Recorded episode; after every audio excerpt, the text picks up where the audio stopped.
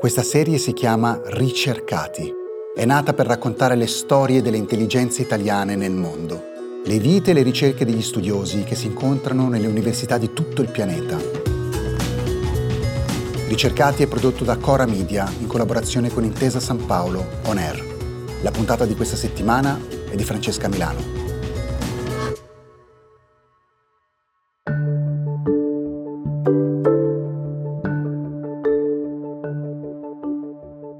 Sviluppare una tecnologia che sia in grado di collegare due computer quantistici attraverso la fibra ottica e gettare così le basi del quantum internet. E questo è l'obiettivo del progetto di ricerca di Silvia Zorzetti, che ha 37 anni, ha origini napoletane e oggi lavora al Fermilab di Chicago. Forse avrete sentito parlare di lei perché il suo progetto ha ricevuto un mega finanziamento di 2,5 milioni di dollari dal Dipartimento dell'Energia degli Stati Uniti. Ho contattato Silvia per farmi raccontare il suo lavoro, ma prima di parlare della Silvia ricercatrice ho voluto saperne di più della Silvia bambina. Partiamo da qui, Silvia. Che cosa sognavi di fare quando eri piccola? Io amavo molto la matematica, compilavo paginate e paginate di numeri e varie operazioni. Però quando pensavo diciamo, a una, una, professione da fare, eh, variavo diciamo, a seconda delle varie fasi della mia vita, credo di aver voluto fare dall'estetista alla stilista all'architetta e onestamente non ho mai pensato a diventare un ingegnere. E quando è nata invece la passione per l'ingegneria? Beh, ammetto che l'ingegneria non è stato amore a prima vista, piuttosto è stato uh, un amore nato lentamente.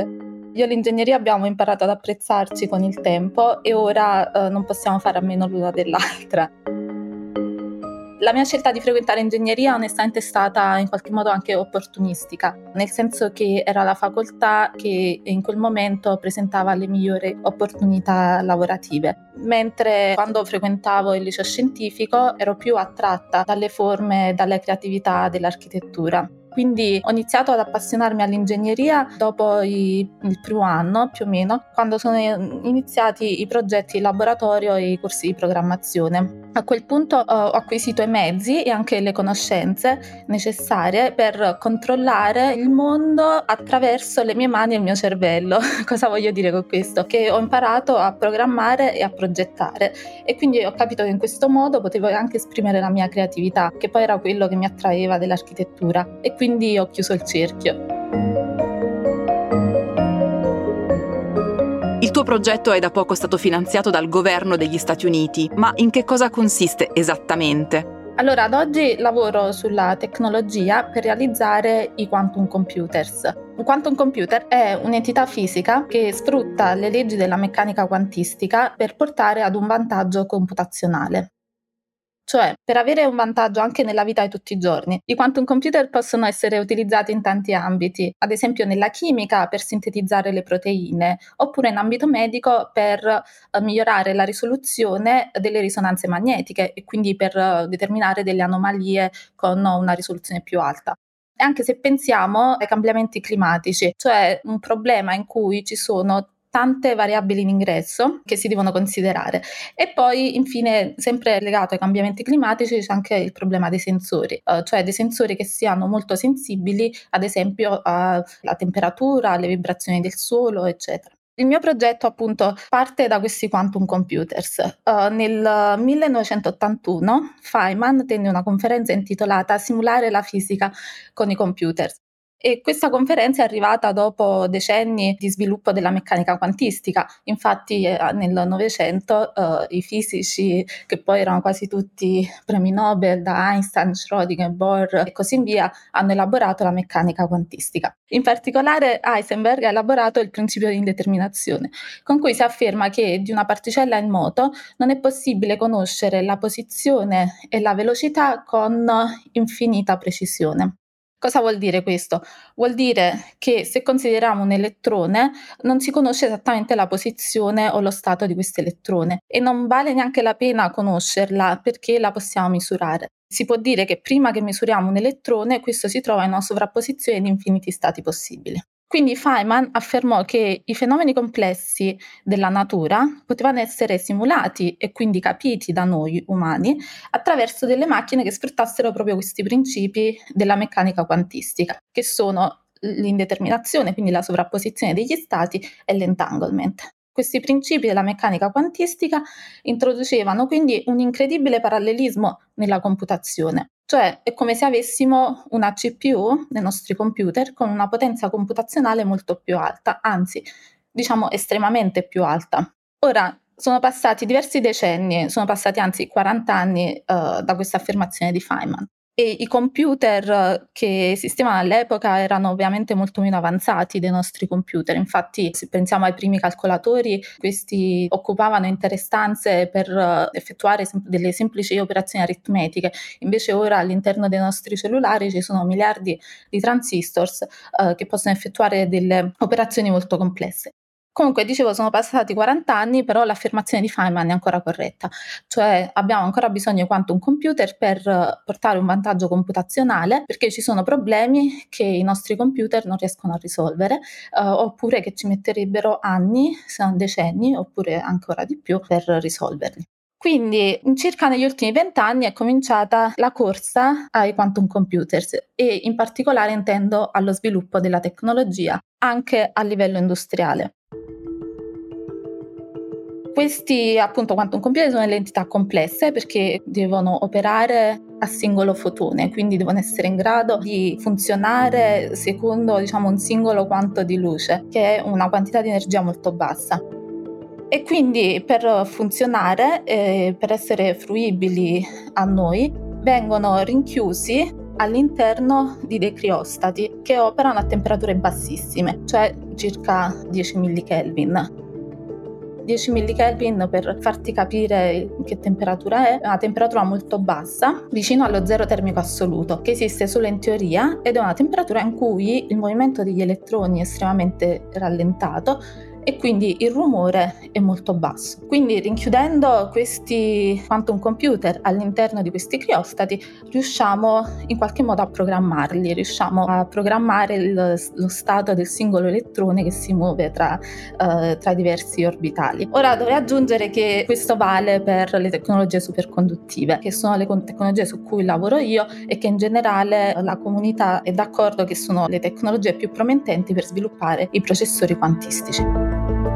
Il secondo problema fondamentale è la scalabilità, cioè quanti bits o qubits possono operare all'interno di un singolo criostato o di un singolo chip. Ci sono diversi fattori che limitano questo numero. Questi sono diciamo, i problemi fondamentali da risolvere per il futuro della computazione quantistica e al giorno d'oggi la comunità sta cercando delle soluzioni ingegneristiche e scientifiche a questi problemi. Ora, il mio progetto di ricerca è in qualche modo legato a questi due problemi principali dei quantum computers, che sono il rumore, quindi il fatto che devono essere confinati all'interno di questi criostati, e anche la scalabilità, quindi come si interconnettono tra di loro, come si effettua lo scambio di informazioni e in che modo si può aumentare la capacità di computazione. Quindi il mio progetto di ricerca, che poi è stato riconosciuto con un Early Career Award da parte del Dipartimento dell'Energia degli Stati Uniti, affronta un tipo di problema che in qualche modo è sinergistico a questi due cioè come realizzare la comunicazione quantistica e interconnettere i processori quantistici che si trovano in diversi criostati, oppure che magari sono realizzati con delle tecnologie eh, in delle piattaforme diverse. In altre parole, per fare un parallelismo con quello che conosciamo e che abbiamo a disposizione nelle nostre abitazioni, quello che stiamo cercando di realizzare è l'equivalente di un quantum router, come quelli appunto che portano internet nelle nostre case. Quindi questi quantum writer oppure trasduttori al momento non esistono e diciamo che sono un po' i pezzi mancanti del puzzle per realizzare l'internet quantistica. Il progetto che ho presentato faceva riferimento ad analisi di dati e simulazioni di una possibile tecnologia per risolvere questo problema. Questa tecnologia è la trasduzione e si tratta di convertire un singolo fotone da microonde ad ottico, cioè questo fotone viene generato nei processori quantistici che sono nei criostati aerostati e poi viene convertito e trasportato su fibra ottica, proprio come l'internet che conosciamo, e poi può viaggiare per diversi chilometri oppure a lunghe distanze. Questo vorrebbe dire realizzare una rete quantistica distribuita che al momento non esiste e che sarebbe una tecnologia fondamentale e rivoluzionaria. Ci sono anche tanti risvolti pratici, passando dallo sviluppo di sensori più precisi, ad esempio per le onde gravitazionali, alla sicurezza nazionale e crittografia, ad esempio creando dei canali di comunicazione ipersicuri.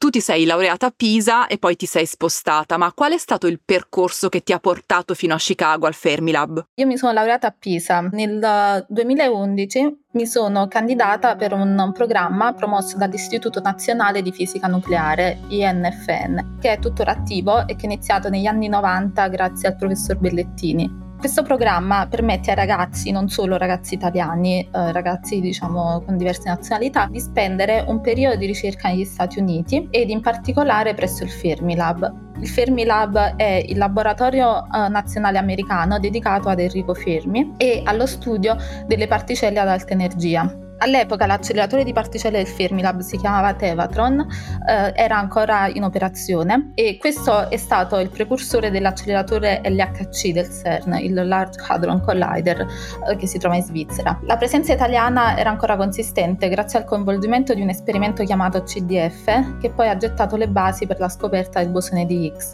Gli italiani sono ancora presenti e contribuiscono a tanti esperimenti, inclusi quelli su cui lavoro io di, di quantum computing.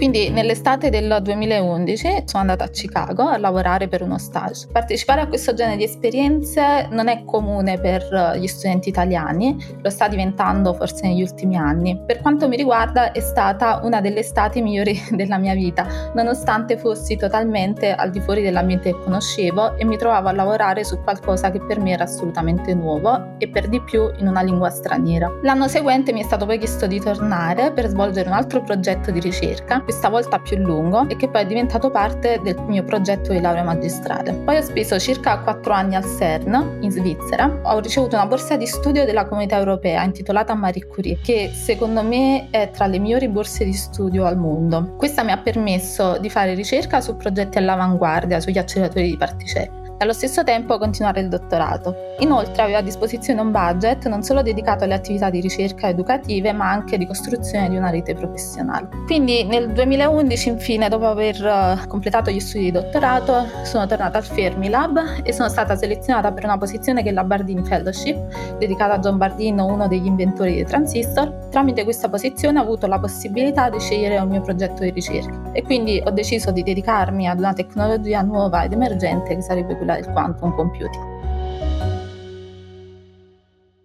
Quali sono le tre cose più importanti che queste esperienze che hai fatto all'estero ti hanno insegnato?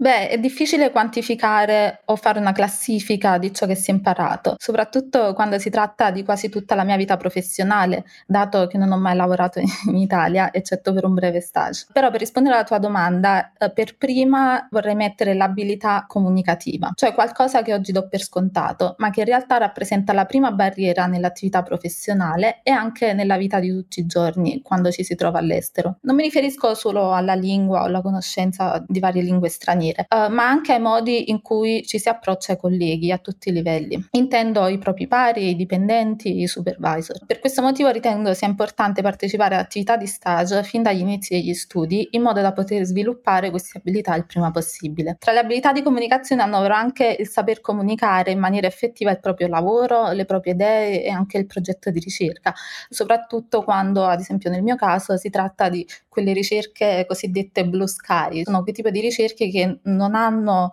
uh, un impatto diciamo nel presente ma potrebbero avere un grande impatto nel futuro. Come seconda cosa ti direi il rispetto per il lavoro di tutti, inclusi gli studenti, cioè essere in grado di supportarli sia nella ricerca ma anche dal punto di vista finanziario, accademico e personale, così come è stato fatto con me. Uh, infine, ma non per ultimo, perché una delle qualità più importanti per chi fa il mio lavoro, uh, cioè l'abilità di gestire le risorse sia finanziarie che umane uh, e quindi diventare dei manager. Quali sono le cose che ti mancano di più dell'Italia? Mi mancano tante cose, anche in questo caso è difficile fare una classifica. Per citarne tre, eh, mi mancano la cultura, la lingua e la possibilità di poter crescere i miei figli eh, nello stesso ambiente o sistema culturale ed educativo in cui sono cresciuta io. Poi, se mi permetti, aggiungo il quarto, che sarebbe il cibo, come potrai immaginare. E poi, se posso, vorrei aggiungere, e so di farlo da una posizione privilegiata, che in realtà io non vedo una polarizzazione tra l'Italia e gli Stati Uniti. Io mi definisco cittadina del mondo, una definizione che forse è banale, ma con la quale intendo dire che sono italiana, europea e americana allo stesso tempo, insomma, in una sorta di superposizione. Anche i miei figli, in generale i figli di noi italiani di origine che lavorano all'estero, parlano l'italiano, eh, si sentono integrati in un mondo senza frontiere e vorrei che noi non fossimo considerati i cervelli in fuga perché non siamo scappati, anzi ci sentiamo italiani e siamo fieri della nostra italianità. Piuttosto possiamo essere considerati delle risorse possiamo essere ambasciatori della cultura e della ricerca italiana nel mondo, eh, possiamo incentivare collaborazioni e ricercatori stranieri a venire in Italia, potremmo contribuire con le nostre competenze nel caso in cui la nostra opinione fosse richiesta. Per concludere vorrei chiederti qual è la tua prossima sfida professionale, cioè quali sono gli obiettivi che speri di raggiungere. Sarò molto impegnata nei prossimi anni, come potrai immaginare. Devo portare avanti questo progetto di ricerca sulla trasduzione e comunicazione quantistica. Questo tenendo conto ed essendo ben consapevole che certe sfide tecnologiche possono andare oltre il ciclo di vita di una singola persona. Però vorrei avanzare la ricerca quanto più possibile e le innovazioni tecnologiche per raggiungere questo agognato vantaggio quantistico. Attraverso il mio lavoro di ricercatrice vorrei anche aiutare a sviluppare opportunità educative e lavorative alternative per tutti e cercare di abolire quanto più possibile le barriere di accesso e andare oltre gli stereotipi. Su questo tutte le discipline STEM, cioè scienza, tecnologia, ingegneria e matematica, ci danno una sponda eccezionale perché si basano sui numeri e sui fatti e perché le nuove generazioni, incluse le ragazze e le categorie sottorappresentate, ne sono altamente attratte. Anche questa è una sfida che può andare oltre una singola generazione e per questo sono determinata a dare il mio contributo. Allora, in bocca al lupo per il tuo lavoro e grazie di essere stata con noi a Ricercati. Ricercati, storie dei cervelli italiani nel mondo, è un podcast di Cora News prodotto da Cora Media e realizzato in collaborazione con Intesa San Paolo On Air. È scritto da Silvia Bencivelli, Mario Calabresi, Cesare Martinetti, Matteo Mievaldi, Francesca Milano e Simone Pieranni. La cura editoriale è di Francesca Milano la post-produzione e il montaggio sono di Lucrezia Marcelli, la fonica di studio è Lucrezia Marcelli, la producer è Monica De Benedictis.